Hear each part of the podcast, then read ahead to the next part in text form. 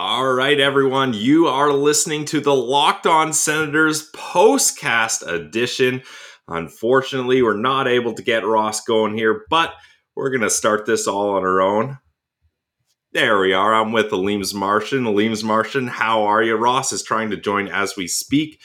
Let's see how I do driving the bus here. So the Ottawa Senators not quite able to get a victory here. Matt Murray plays amazing. Doesn't get the shutout like we wanted, the Aleems Marchand, though.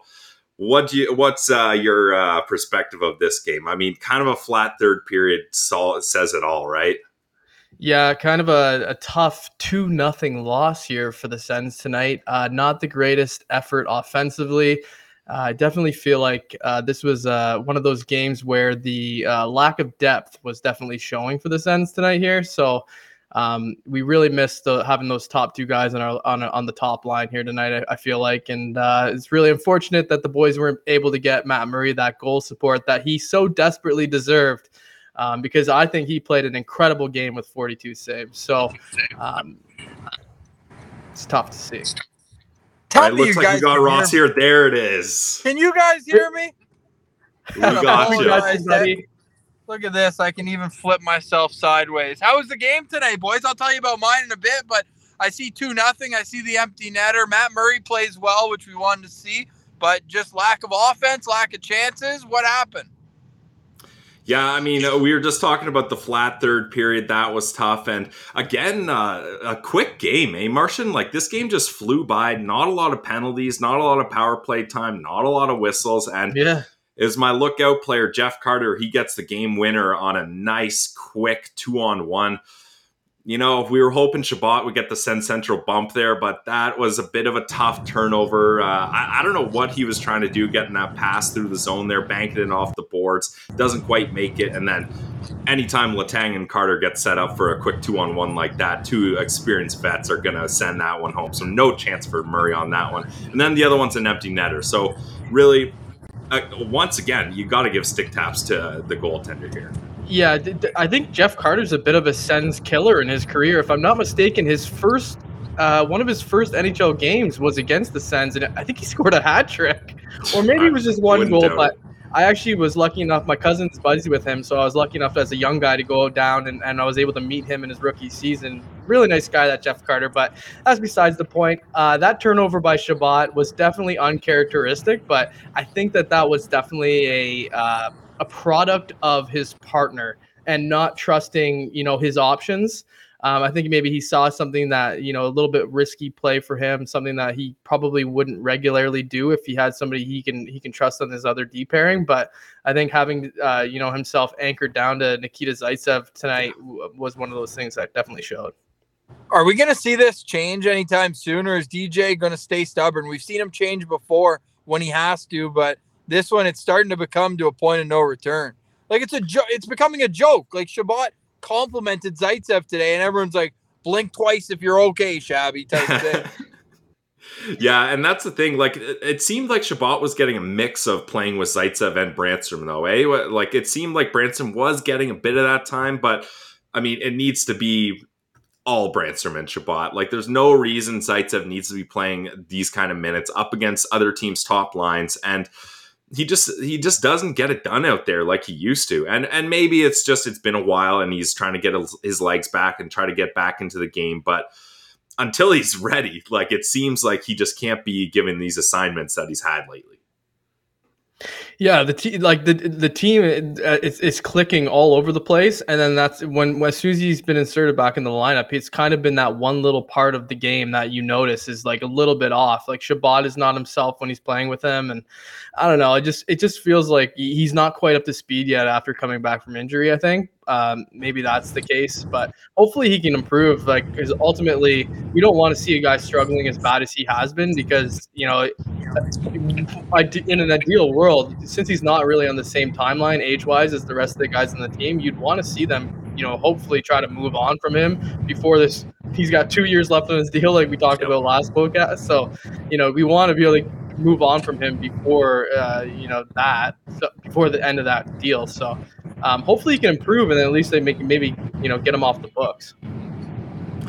yeah, getting him off the books, I think at this point would make a lot of sense, and I think a lot of Sens fans would be happy. Eugene Melnyk would be happy. That's not another guy he's going to have to look at giving bonuses. And we talked about it in a lot of games that have happened recently, how well DJ Smith has been able to manage everyone's ice time and how efficient that's been, right? Like, remember, we had a game a little while ago where no one was in single-digit minutes. This tonight, Mark Kaslik, he's the lone guy in single digits, but Thomas Chabot, his ice time's creeping back up right around 27 minutes. So I feel like that's kind of the indicator when you can tell this team doesn't fully have it. And yeah, the third period came and they just had no legs. Like, they got outshot heavily in the third period, 19-5. And for Matt Murray to keep this team in the game here, only 1-0, they get an empty net opportunity and Bryan Rust gets it. Pretty damn impressive. So even though they get the loss here, Ross, I'll let you have Matt Murray as your Sens Central standout, because going to be harder for you to pick anyone out. Marchand and I were saying it's going to be hard for us to pick out more than anyone, and we watched the whole game. So here's what I'll do. Instead of picking Matt Murray, I'm going to ask questions as though people are listening to this, because you know you can listen to the podcast in your car on the way to work. And if you miss the game like I did, I just have some questions. One, single digits, was he still money in the faceoff dot tonight? He had a good night in the faceoff dot, but not his usual. He was 44%, and just looking quickly, that's 4 for 9. But Ross, DJ Smith was putting him out there against Crosby consistently. Like Crosby was out there, and Kaslik was the guy who was taking the draw. Now it was a quick faceoff and change, but still, like, to have that responsibility as a guy. Yeah, and that's why it worked out. And I think, like, any time you're going up against Sidney Crosby as a rookie and you're doing all right, that's not bad.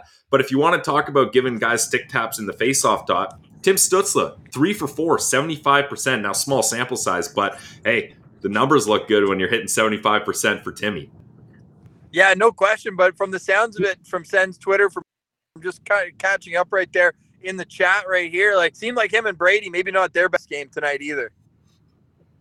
Yeah, they were both a little bit on the slower side tonight, it felt like. Like, they just couldn't really get things going. There was not a lot of offensive chances. Like, me and Pilsy were talking before we hopped on while we were waiting for you, and it was like, we were trying to think of, like, what were the best chances the Sens even had tonight? And the best we could come up with was a shorthanded chance that they had where Paul, you know, made a really great effort along the boards to dive and chip a puck and spring Gambrell on a breakaway. Actually clipped it on my Twitter account as well, but that was really, like, the best chance they had all night. And the casting line was basically a non-factor, because it didn't seem like DJ was really trusting them to play together. Like, all three of them, he had Ennis on the fourth line with Tierney, and Cassie was out there with them too. It was a weird shuffle that they had going on. Cassie didn't get a lot of ice time. He's pretty not noticeable, other than, you know, those faceoffs against Crosby that Pilsy mentioned there. Yeah, 100%. And that's fair. Like, definitely the second line, once again, they were the best line out here. Like, Nick Paul, you mentioned it. I'm going to snipe him as my Sens Central standout there, Leames Marchand, because that play that he made to spring Gambrell on a breakaway, and then Formanton put Nick Paul on a partial break too, and we really saw him turn the Jets on there. Like, it's not very often you see Nick Paul use his speed, but he got ahead, and then he did a little kind of wide stance stop up and then a deke to try to get around Casey DeSmith. But, you know, I hate to do this, but we got to give stick taps to Casey DeSmith too. Like, he played a solid game, and the Sens, any chances they were able to get, he was right on them with no rebounds. So he Michael Hauser up. I know. Yeah. Just because he's been having a brutal season this year. So really it was, you know, you're stoked that you're getting him instead of Tristan Jari, and didn't work out that way, unfortunately. Yeah, and you Michael Hauser, that's a name I don't need to hear again anytime soon. Yeah. Honestly, yeah. Yeah, well, I mean, we're going to see a lot of backup goalies, so hopefully we don't get Michael Hauser too often here. But, Nick Paul. Yeah, well, I'm flushing the P word out the window, guys, or down the drain. Because yeah, that happened quickly. The chances they were going to be Pittsburgh, then Boston, then at Washington. That was hard enough. But, yeah, not even a goal. That's a bit disappointing there as well, man. So I feel like I missed a good one tonight, considering, like, I got full entertainment value. We'll finish up wrapping this one before my boots on the ground scouting. It's so funny, man, watching Ridly Greig play hockey, pure entertainment. But no, we got to finish up on this one. So if I'm at work tomorrow and they say, how the Sens game go, Pilsy, how would you respond to them tonight? Well, Kevin, he writes here, standout for the team was not letting Crosby score his 500th goal in front of 500 fans. And I think we talked about that, right? Like Crosby sitting on 499, just don't let him get to 500. And Crosby was on a mission to get there. Like he had a bunch of really good chances. I'm just looking at his shots on goal here. You know they were trying to tee him up on the power play the whole time. Oh, yeah. He had 6 shots on goal, and a lot of those were good wrist shots, like in dangerous areas, and Matt Murray was like, nah. I think that's what Murray was telling Crosby before the game, like, hey, I see you're at 499, but that's going to have to wait. That's not happening tonight, and he did a great job of stopping Crosby. So, yeah. You know what? Maybe the result is a 2-0 loss, but it's a victory to not allow Sidney Crosby to enjoy that moment in Ottawa, because, God damn it, he's enjoyed enough good moments in Ottawa. He doesn't need another one. Yeah, it's so pathetic, but it's understandable. Yeah, that actually kind of segues nicely to my quick standout here, nice. Pilsy, because my standout is big Josh Brown. You know, not a lot of guys to choose from tonight, so going with Josh Brown, he was a big part of the reason why I think Crosby was not able to stay on the score sheet. You know, he had those defensive zone assignments, those tough ones with those guys like Rust and Gensel who can really snipe it, and he was like white on rice with those guys. He wouldn't stay off them, right? So. He was all over the place, 2 hits, 2 blocks. He was a really good defensive game, and he was a good stabilizing presence for Brännström, who I thought was actually moving pretty decently out there tonight too, despite everything that, you know, the lack of offense. So Josh Brown's my standout. Surprise, shocker, my guy. Boy. I've got to give him his love. You weren't the only one. C-Mo, Chris Moore from Senators PR also had some stick taps for him. So, hey, that's understandable. And on a night where it seemed like not really anybody had it, per se, maybe except for Nick Paul being the exception there. Hey, give some shout out to Josh Brown. But I heard you guys mention Chabot right off the bat and saying you're hoping for a central bump. That doesn't happen until the episode airs. So, fair. Hey, have a weekend. Whatever happens, happens. And maybe, so Thomas Chabot on Locked On Senators on Monday. Not a big deal there. But on Tuesday, when he plays his 300th career NHL game, maybe he will be gifted a new D partner at practice. That would be, I think, a very nice milestone present for Thomas Chabot here as the Senators. And they can't use this 3 games and 4 nights excuse. They just can't. Or else we're going to be saying that every other week or every week pretty much for the rest of the season. That's just how the schedule is going to be. So I don't know, man. My favorite storyline that's developed, though, through the postcast is everyone realizing that Mr. Anonymous is cute. The chat is just blowing up that Lalim's Martian is a cutie. Oh, man. Yeah, I mean, look, DJ Stealth is a big fan of Lalim's Martian here, but I like the shortcut, Martian. I think you look fresh. I mean, you're a little cutie with your toque, so we'll definitely give you that. I'm going to be keeping my hair trimmed, I think, going forward here. I had it quite long over the the pandemic. I let it rock for a while, and I enjoyed the time I spent with it, but... the short hair is working. So the long hair look for playoffs. Hey, that's I'm gonna go with I might do something crazy. I might trim it down and dye it or something. We'll see what the chat says about that. So yeah, I mean, let's get crazy. Frosted tips. Yeah, well, let's let the people decide. Maybe we do a poll. We'll let them pick my hairstyle. Man, this guy goes from anonymous to letting the fans choose how he's gonna look. What a guy! So let's do that. When the postcast gets this off the rails after a 2-0 loss, no goals to talk about, I think it's time, fellas, Ridly Report. To get into the Ridly Greig experience tonight, guys. This guy, he never goes past a player who just passed the puck without giving him a little two-hand on the wrist or on the side. He has to be in the mix. If a guy moves the puck and he's against the boards, he's going to get hit. It's truly remarkable how much of a POS this guy is on the ice. It's actually impressive. He drew 2 penalties. He took 2 penalties. He was moving well through neutral zone, and he was beaking. He was doing absolutely everything I would expect Ridly Greig to do. And I'm going to double down with what Connor Bedard said about him. Sneaky fast through the neutral zone. This guy, he doesn't look like he's moving a whole lot, but, man, he can lug the mail through middle ice. So, I don't know if you boys have any questions about his game. Are you going to give him the Jack Eichel comparison like Bedard did? Yeah, you know what? Maybe Pavel Bure, like, why not? Just get crazy. No, Jack Eichel's even a little bit of a stretch, but I do see a lot of Nazem Kadri in his game, a lot of it. And I know that's what Craig Button's been saying for years, but there's a reason why Craig knows his stuff. And Nazem Kadri, especially, like, there might be a time where he takes an inopportune suspension. It might not be in a preseason game next time.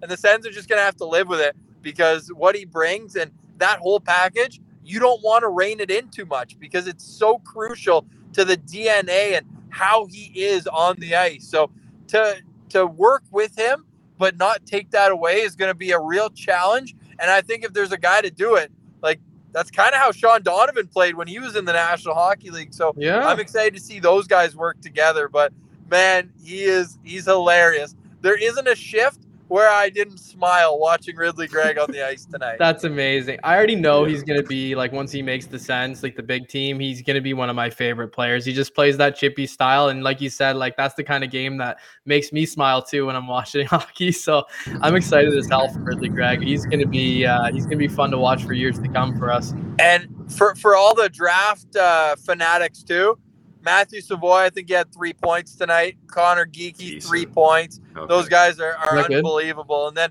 Pillsy, a guy who we profiled last draft, Connor McLennan, yep. Smaller forward. He had a hat trick tonight as well. This Winnipeg Ice team is a complete wagon. They final score is 6-2 Ice over the Wheat Kings. No points, I don't think, for Ridly, although if you got points for cross-checking, you would have had about 18 tonight. Okay, Ross, you asked for questions, and the people in the chat have given you one. Sugar Ray Emery asked, Ross, do you think he's a guaranteed center for us, or could he play higher up in the lineup on the wing? That's a great question. I think you'd be neutering his speed a little bit, taking him out of the middle of the ice, and he was snapping him back on draws tonight too. I want to say he's well over 50%. So I think in a perfect world, there's going to be some competition here because if Norris and Stützle are your 1-2, then who's fighting for third-line center between Pinto and Ridly Greig? I think Pinto gets the inside track for me there because Ridly, you could play the wing, but man, if you go into camp next year and those are your four centermen, mix in some Mark Kaslich as well, why not? Let's get young. Let's get crazy. So yeah, I don't think there's anything wrong with having Ridly start his NHL career as a fourth-liner. No, correct. Me neither, man. He's the kind of guy who can do it. And he was out there on the first penalty kill unit, first power play unit tonight. So obviously that's junior hockey. He's the captain. He should be all situations, but he could be a fourth-line penalty-killing guy as a 20-year-old in the NHL and then work his way however he develops. I don't think that's crazy at all. Now, you got the Ridly Greig experience with him taking penalties and drawing penalties, but what about, I know you said there wasn't a whole lot of offense, but did he have any kind of flair moments at like carrying the puck up the ice, anything like that? Really? Not really. There was a couple plays where in transition, like he'd pick the puck off in neutral ice, get a takeaway, and then turn up and get through the blue line, but no real dangerous chances. And maybe that's a bit of an eye-opener, but, the guy scored twice in his last game, so we're not going to hold it against him too much here. He's back in a few weeks. The Battle of Manitoba, so hey, it'll be a good one. But, boys, I'm at 1%, so I'll let you guys wrap up the show here, and we'll do it again. We got two back-to-back afternoon games this weekend. Classic Senators. Yeah, that's going to be fun. One before then, the Super Bowl, too, with the Cincinnati Bengals playing Pilsy's team. Wow. So Pilsy's going to be warmed up for that Super Bowl. Going to be in one. Yeah, 100%. Man, thanks for everyone for sticking with us in the chat as well, boys. Good night, and I'll chat with you tomorrow morning, Pilsy. Love y'all. Go Sens, go. All right, see you, buddy. And that was our sideline reporter, Ross Levitan, reporting on the Brandon Wheat Kings and Winnipeg Ice game. Always great to have Ross on the show, Williams Martian? Oh, yeah, a little boots on the ground action there, taking a page out of old Pierre Maguire's book. So I'd love to see that out of Ross. Good for him. Got to be fun. That little barn there, the ice stand, he was sending some pictures and some videos for it. Looks like a little junior B rink, hey? What's that thing sit? You think maybe 1,000 people max? Yeah, 1,000 people max. And so that's at the University of Manitoba where they're playing now. Apparently, we got news from Ross that they're looking at building a new arena, though. So that'd be great. And Winnipeg, you got the NHL team, the AHL team, now the WHL team. So, hey, Ross is in a good spot if he wants hockey, that's for sure. So, now, let's get back to this game because there was a couple other big moments. Like Matt Murray making that save on Jeff Carter on that breakaway. Like, that's how you know Matt Murray's confident, right? Because he read that play perfectly. I don't know if you guys agree, but at the start of the season or even last season when he was down in the dumps, anytime there was a breakaway chance, I was like, well, that's a goal, right? Like, you can almost see, like, he's not confident. He's not ready to challenge. And he's almost shriveling in his net. When you're a big goalie like that, you got to make yourself big. And they've talked about it on the broadcast. Noodles, obviously, a great guy to analyze. Goalie hugger. Exactly. Yeah. And Noodles definitely tries to give Matt Murray a boost, which I appreciate. He doesn't want to kick a guy when he's down. So you got to love Noodles for that. But he was saying that he timed his backward skating perfectly so that when he stretched out to stuff Carter on that deke with the pad, there was no room left there. So that's how you know Matt Murray's playing a good game. Yeah, I agree. And I'm not a goalie. It's hard for me to kind of analyze them, but you know a good goalie when you see them because they're making saves. So, he was looking really good tonight, I thought, too. He just looks like a different goalie from last year to what he is right now, and it's all about confidence, I'm convinced. Like, what do you say? What percentage, again, Pilsy, is goaltending mental? 80% mental, 50% physical. Yeah, there you go. Math guy. Big math guy. So that makes all the more sense now that you see what Matt Murray's doing right now. Like, from the start of January, like start of the year till now, he's in the January 2nd. He's the top three goalie. About the first. Yeah, I mean, he's got a 920 save percentage on the year still. So, he's. You know, he's in the top three since the beginning of the year for goaltending statistics league-wide. So that just tells you right there how well he's doing. So really good to see. If I would have seen, the last, this year's sample size worth of games and you showed those to me and said, what do you think of this Ottawa Senators team? I probably would have been like, that's a playoff team in my opinion. So, definitely. Yeah. And Mendez, in his article in The Athletic today, he did like I forget where he started the point from, but it was like mid-December on. Like, if you took all the teams' records in the East, including the Sens, where would they stand up? And they were in the second wildcard spot with Boston, like, just from that point on, right? Obviously cherry-picking stats, but it just goes to show you how brutal that November was. So, yeah, here...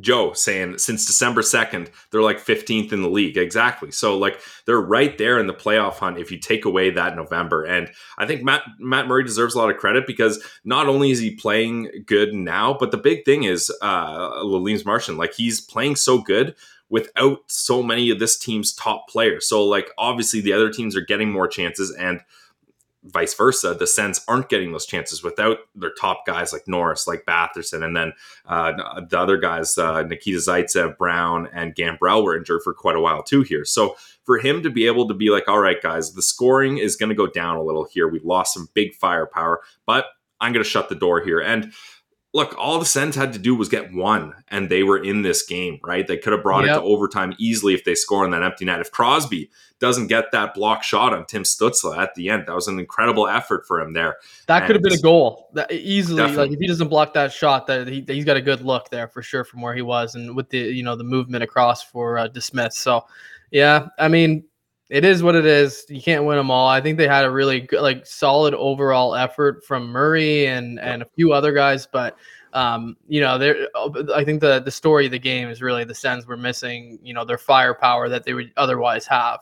Last time they were down going into the third against the Penguins, they won. And that was the only time in like 18 games that they actually won a game when they were down going into the third period. So I like their odds. I live bet them. Going into the third period. I was super confident that they were, they can get one here, and that's all they really needed because it didn't seem like Murray was going to give up another one, and he didn't because the second goal was an empty netter. So, yeah, and the Sens had a really good second period. Like I thought their second period, they were creating a lot of chances. They were back and forth, and then just the third period was too much. And that's a little concerning, Marchand, when you start looking at their schedule here because we mentioned it quickly on the weekend, and we're going to get into this in tomorrow's show, obviously, but. You're looking at the Boston Bruins and then the Washington Capitals back to back. And the Boston Bruins, luckily, though, no Marchand, no Bergeron, and Rask retiring. So that's like the three biggest reasons they've been cup contenders the last couple of years, right? So that's definitely a plus if you're the Ottawa Senators. But How do you feel about the Sens in afternoon games, Marchand? Like, do you think that hinders them or helps them? I personally, I love them. I love them as a fan, like watching on the weekends, like usually on the weekends midday. That's just nothing better for me watching a game. Yeah. But as far as like the team going and responding to it, it'll be interesting to see if Matt Murray starts one. That's just like an initial thought that I have. But so far this year, I think they've done pretty decently on afternoon games. Not like the only one I can think of was that Ducks game, right? Well, no, the other one too I was at actually, so I remember it was the Rangers game where they had the lead and then they Matt Murray got hurt at the end of the game and then I think Gustafsson was the goalie who came in. Might have been Forsberg, whoever was came in cold. And then Stützle got that diving penalty, and it all fell apart from there. So, like, they do put up – and the Ducks game, I thought they put up a good effort too. So, they put up good efforts in the afternoon games. I think it'll just be interesting to see, like, if Matt Murray can hold together on the old weekends. But they got two back-to-back, and the Bruins are banged up. So, I think it'll be fun. It'll be fun either way. Yeah, definitely. And I think if so, obviously Matt Murray's going to start one of these games. Which one do you want to get him in? Do you want to get him in right away up against Boston since he's still hot and feeling it? Or do you say, hey, everybody's gassed here. Let's give Murray a bit of a break and get him on Sunday game? That's a really good question. And the Capitals, that's a team he knows very well, right? Yeah, I think, yeah, maybe you put him up against the Capitals. I like that idea. And then I think that the softball there is definitely the Bruins because I think that, like you said, the window is probably closed right now for like contention-wise as far as them like making the playoffs and giving it a good run. They might make the playoffs still this year, but I don't think they're going to do any damage with what's everything they have going on. There's a lot of speculation that Bergeron could possibly be done here, and so yeah, as soon as we've been through that as Sens fans for sure, watching your team and have all these star players, and they all of a sudden they start dropping like flies, and they're all gone, and then you're in a way all of a sudden you're in a rebuild. So good timing for the Ottawa though, because they're on the rise, Bruins are on the decline here, so I mean. To answer your question, I'd start Murray on Sunday. Yeah. Okay. Hey, that's you took a long way to get there, but we got there. And and then you look at the Bruins, no Krejci, Taylor Hall, like that was supposed to be a monumental pickup. I don't think he's been what they thought he was going to be. And Nick Foligno also not quite working out there, just like he didn't really work out for the Leafs. So yeah, that's it's going to be an interesting weekend. We're going to get all into both those games. We're going to recap tonight's game. Ross is going to watch the condensed game and give an even more detailed report of the Ridly Greig experience. And Liam's Marchand, I don't know about you, but this is going to be one hell of a weekend for me. I got a wedding on Saturday, then a big Super Bowl on Sunday. So these 12:30 games, yeah, they're going to feel. Are you taking Monday off, Pilsy? That's what I already booked it off myself, so I am taking Monday off. But Liam's Marchand, it's the Locked On Senators podcast, your team every day. So no, I will we'll be here for the podcast. I mean, on Monday after the Super Bowl, and I know you'll be on the podcast, but take the work day off and relax and have a hangover. Yeah, you can do the podcast hangover, no problem. It's going to be a lot of Gatorade drinking on Monday. Let's just say that. Absolutely. All right, guys. Well, thanks for joining the podcast. Sorry about the technical difficulties. As you guys have all probably figured out, Ross is the one that sets up all the magic. He's the one that does all the posts. So it was kind of a new experience for me to have to click all the buttons and figure out how to get this going. I'm directionally challenged when I'm driving on the road, so driving the bus in the postcast was a whole different experience. It probably took you guys through a lot of loops and turns here, but we made it. We had a good time, even though it was a 2-0 loss here. Always vibes on the postcast. We ride together, whether it's a win or a loss, that's the way it is. So once again, guys, thank you for joining the Locked On Senators podcast, postcast edition with Liam's Marchand. As always, have a good night, guys, and we'll be back for tomorrow's episode of the Locked On Senators podcast. It's your team every day.